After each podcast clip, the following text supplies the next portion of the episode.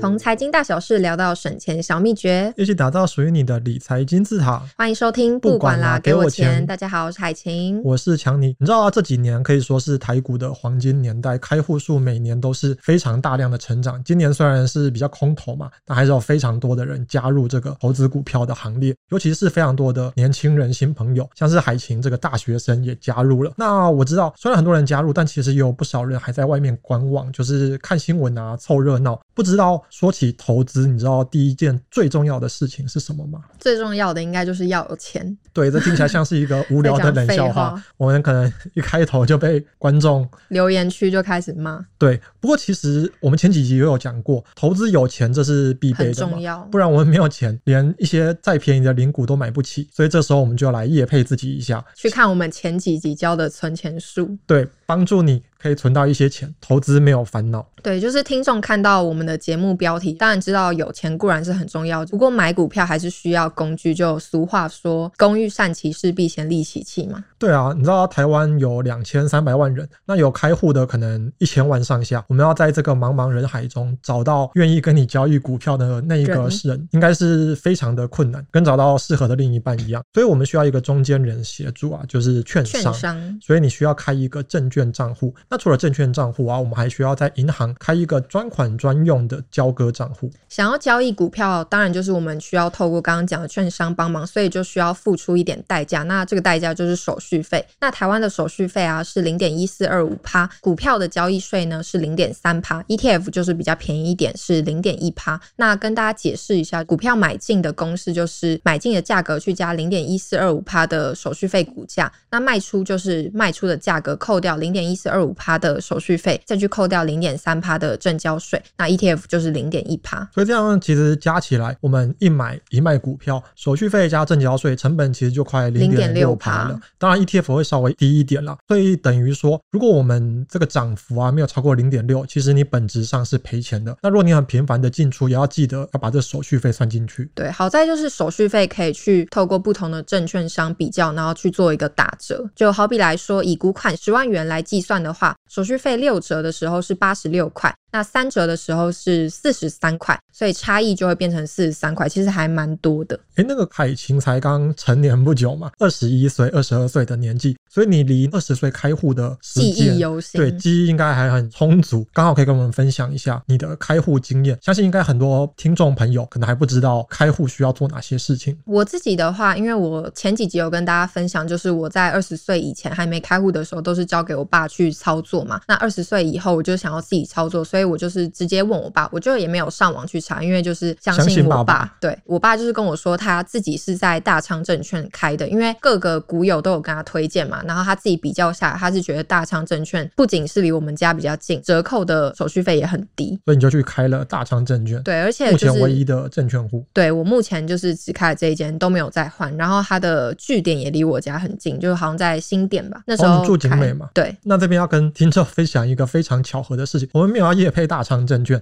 但是我的第一间证券也是大昌证券，大昌证券很巧哎、欸。其实我开户已经是六年多前的事情了，还行是比较近的事。那我当时啊会开大昌证券，其实我前面有跟听众分享过，我就是一个喜欢打破砂锅问到底的人。买股票前啊，我做了很多功课。那开户前啊，其实我也上网找了非常非常多的资料，这个比啊那个比，这个论坛也看一下。那就从里面，大昌证券的手续费是打二点五折，低消是十五块钱。六年前也是吗？对，六年前就是这样的幅度，其实很不错。当然它不是最低的，其实还要打一点多折的，只是因为网络上的评价可能没有到这么高，所以我综合考量就觉得哦大昌不错，我就选择大昌。哦，我工作是在南港，可是大昌的那个据点离我住的地方就非常非常远，我已经选最近的哦，那就在捷运府中站。很远诶，因为我学校也在府中那边，我知道很远。对，就是呃板南线的一个东，一个头一个尾，一个西。对，我等于就是板南线一日游。我觉得我已经做了很多功课，但我到了现场才发现，原来开了证券户还需要一个交割户，所以他就说：“哎，你需要去开中信银，因为他们配合的是中信银。”所以我就跑到板桥再去开户，我往前搭了几站。那我算很幸运，因为他的另一个交割户，我那时候办就在旁边而已，走路就会到。对，反正我就花了一天签了一大堆文件啊，好在终于搞定了。不过大仓确实是陪伴我蛮久的。现在还在用吗？现在没有在用了。现在没有在用。对，我其实一路上总共开过五家券商，五间很多哎、欸。哎，那可以跟在再跟大家分享一下，券商五间听起来很多，不过其实如果跟我开过的银行数位账户跟纯网银比，或者是信用卡比，则是小 case。不过一般人好像也不会这么无聊，像我没听过这么多间，开这么多间。那第二间我开的是元大证券，很有名。对，元大证券是一个非常大的券商，它的手续费就不怎么样啊，打六折。正常来说比很高哎，正常来说应该不会特别去开，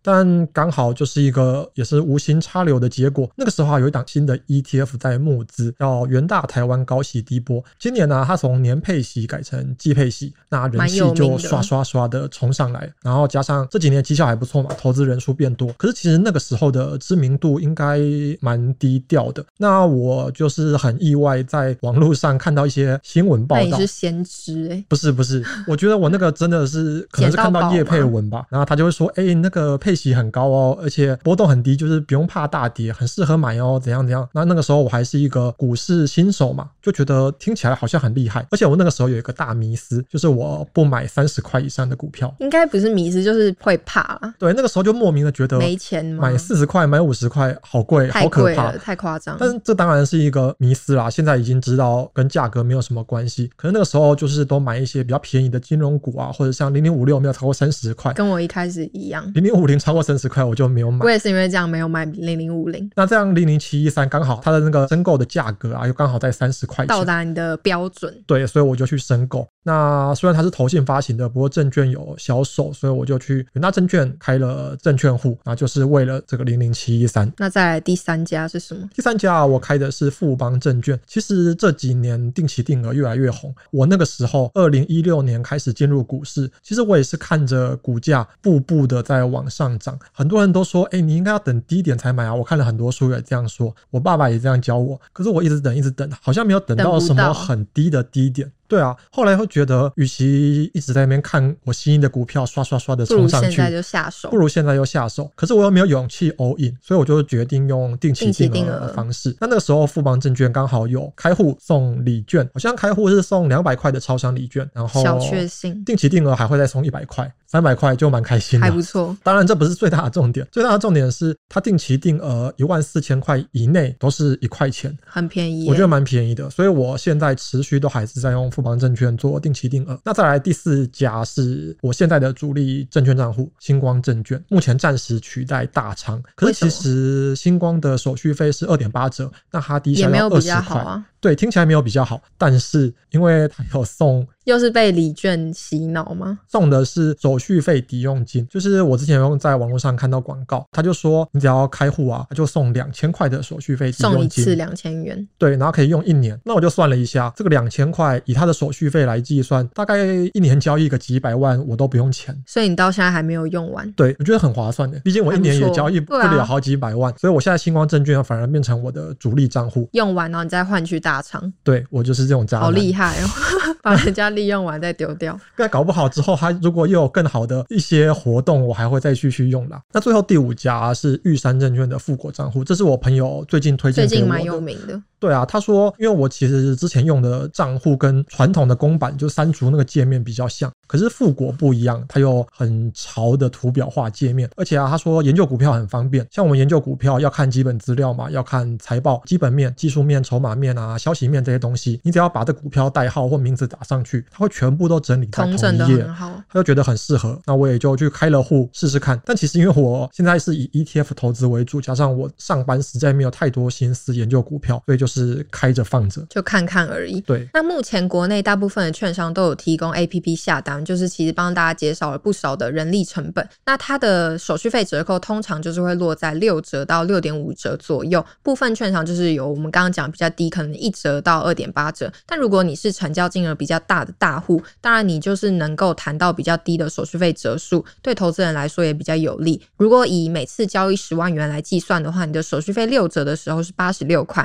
那一折。的时候就会变十五块，其实相差七十一块，长久的累积下来，其实这个金额也是不容小觑的。我相信之前呢、啊，就是有听长辈在聊股票，都知道以前的这个手续费都是跟营业员谈出来的，只要你比较会讲，或者是你真的大手笔，就有机会谈到比较好的折扣。但现在是电子下单的时代，我们至少可以在网络上直接比较，去找那种电子下单手续费就比较便宜的券商来开户。没错，而且现在越来越多银行提供线上开证券户的服务，不过就是线上开户。可能需要这个银行或是其他银行的交割账户。如果没有的话，你还是必须要像刚刚强尼一样，就是再跑一趟去临柜开户。那对股市新手来说，就是大家可以选择营业据点比较多的券商，不仅就是你开户比较好找，而且如果你未来有事情的话，你需要去临柜去处理，你也比较方便。那跟大家讲一下，就是目前营业点比较多的就是元大证券，然后再来是凯基证券、群益证券、元富证券、永丰金证券。那有些人参考的点可能还会有 APP 的界面，但其实要跟大家讲，就是目前台湾券商提供的 APP 都大同小异，因为多数都是由三足系统承包，它些微的差异可能少部分的功能会不同。那少部分的券商他们是有自己的开发系统。那接下来要跟大家分享，就是我可能之后会想要开的三间券商的排行。你想要抛弃大仓？对，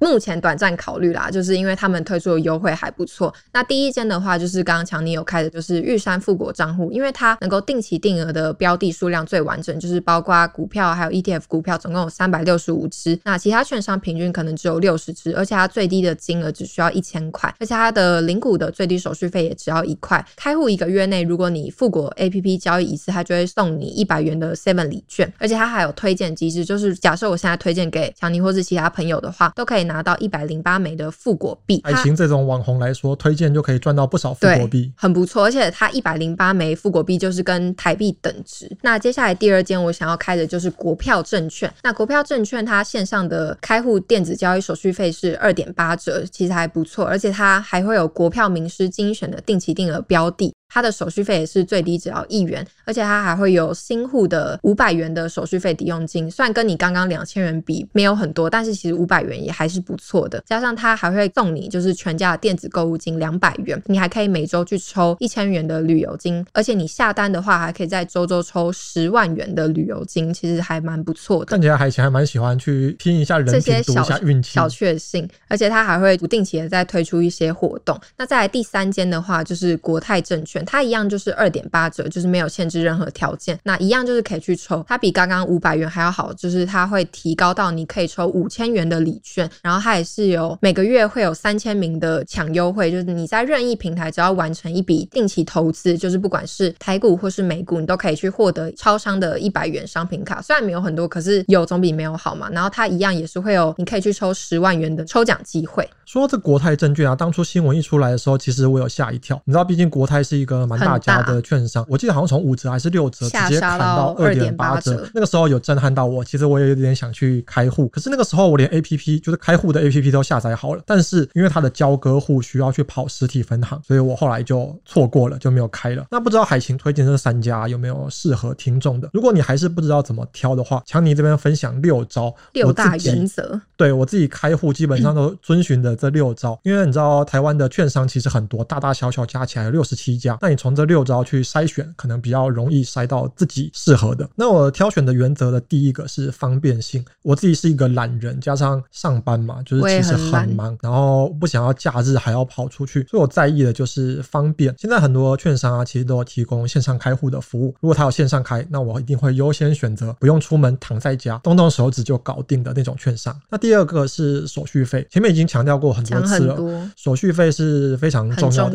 虽然我们只是小资族啊，但其实六折跟三折，其实这一来一往就省了不少钱。你可能省了一杯饮料，长久下来可以帮助你有更多的资金去投资，一定是越便宜越好。那在第三个就是定期定额，这几年啊，定期定额变成一个潮流吧，大家都想要来定期定额，至少可以克服人性的这个压力。不过啊，其实目前开放定期定额的券商还不到二十家，所以大家开户前就要确定一下，我开的这间到底有没有定期定额服务。就算有，你还要确定它的标的是哪些。例如，我想要投资零零六二零八好了，这就不是每一家券商有提供的。所以像是零零五六啊、零零五零、零零八七八这些非常知名的，可能就比较没有困难。所以我建议还是稍微去查一下，因为每个人想要定期定额的标的都不一样嘛。那再来最后是上限，现在啊，定期定额一块钱已经是公道价了，超过一块钱的都可以不用开了。但是大家要记得，这个都说一块钱，可是有些是定期定额三四千块一块钱，有些是一万一块钱，有些是两万一块钱。那你的上限越高，绝绝对是越划算的。那第四个是盘中零股交易，这个真的是一个德政哎。以前呢、啊，买台积电虽然它从六百块跌到三四百块钱，不过一张也要三四十万，也很贵，一般人根本买不起啊。小资族想都不用想。但好在有了这个盘中零股，现在我们可以一股一股慢慢买，把台积电。幸运，我就是刚好在那个时期买台积电。对，所以我们要确定一下，这间券商有提供盘中零股交易，那它的低消是不是有限制？我建议是选没有低消限制，然后折扣数多的，因为你看小资主一次买一千块、两千块，如果还要付二十块的低消，很不划算，那个成本很高哎。在第五个是借券买房子，可以出租给别人当包租公，股票也可以吗？包租婆，股票其实也可以。我们买股票进来啊，如果没有需要用到。我们可以去出借给别人。那以前传统啊，可能都是找营业员来负责居中协调。那现在是网络时代，有一些券商已经提供就是线上的服务，我们就把自己暂时没有需要用到的股票就挂上去，那他就会帮你找到适合的人出借出去。像我自己零零五零、零零六二零八都有成功出借过，大概年利率是一趴，反正不赚白不赚。那最后一点啊，就是如果你前面五项比较下来，最后如果筛出了两三家都差不多的话，你还不知道怎么选，那你就考虑一下他们的。开户礼吧，刚刚讲了很多，刚刚推荐了蛮多，对啊，可以参考一下。如果开户礼特别好，不要白不要，对啊，最好的那一家来开。好，那今天也跟大家分享了很多不同的证券商，那最重要的就是大家要记得投资要很谨慎，不要去违约交割。那违约交割就是你们下单的时候隔两日要记得那个账户是有钱的，如果没有钱的话，你可能就是未来还会影响你的房贷啊、信贷，最严重的话可能还会吃上官司。那我们今天的节目就到这边，如果喜欢我们节目的话，不要及留言、按赞、分享。那我们下周同一时间再见，大家拜拜，拜拜。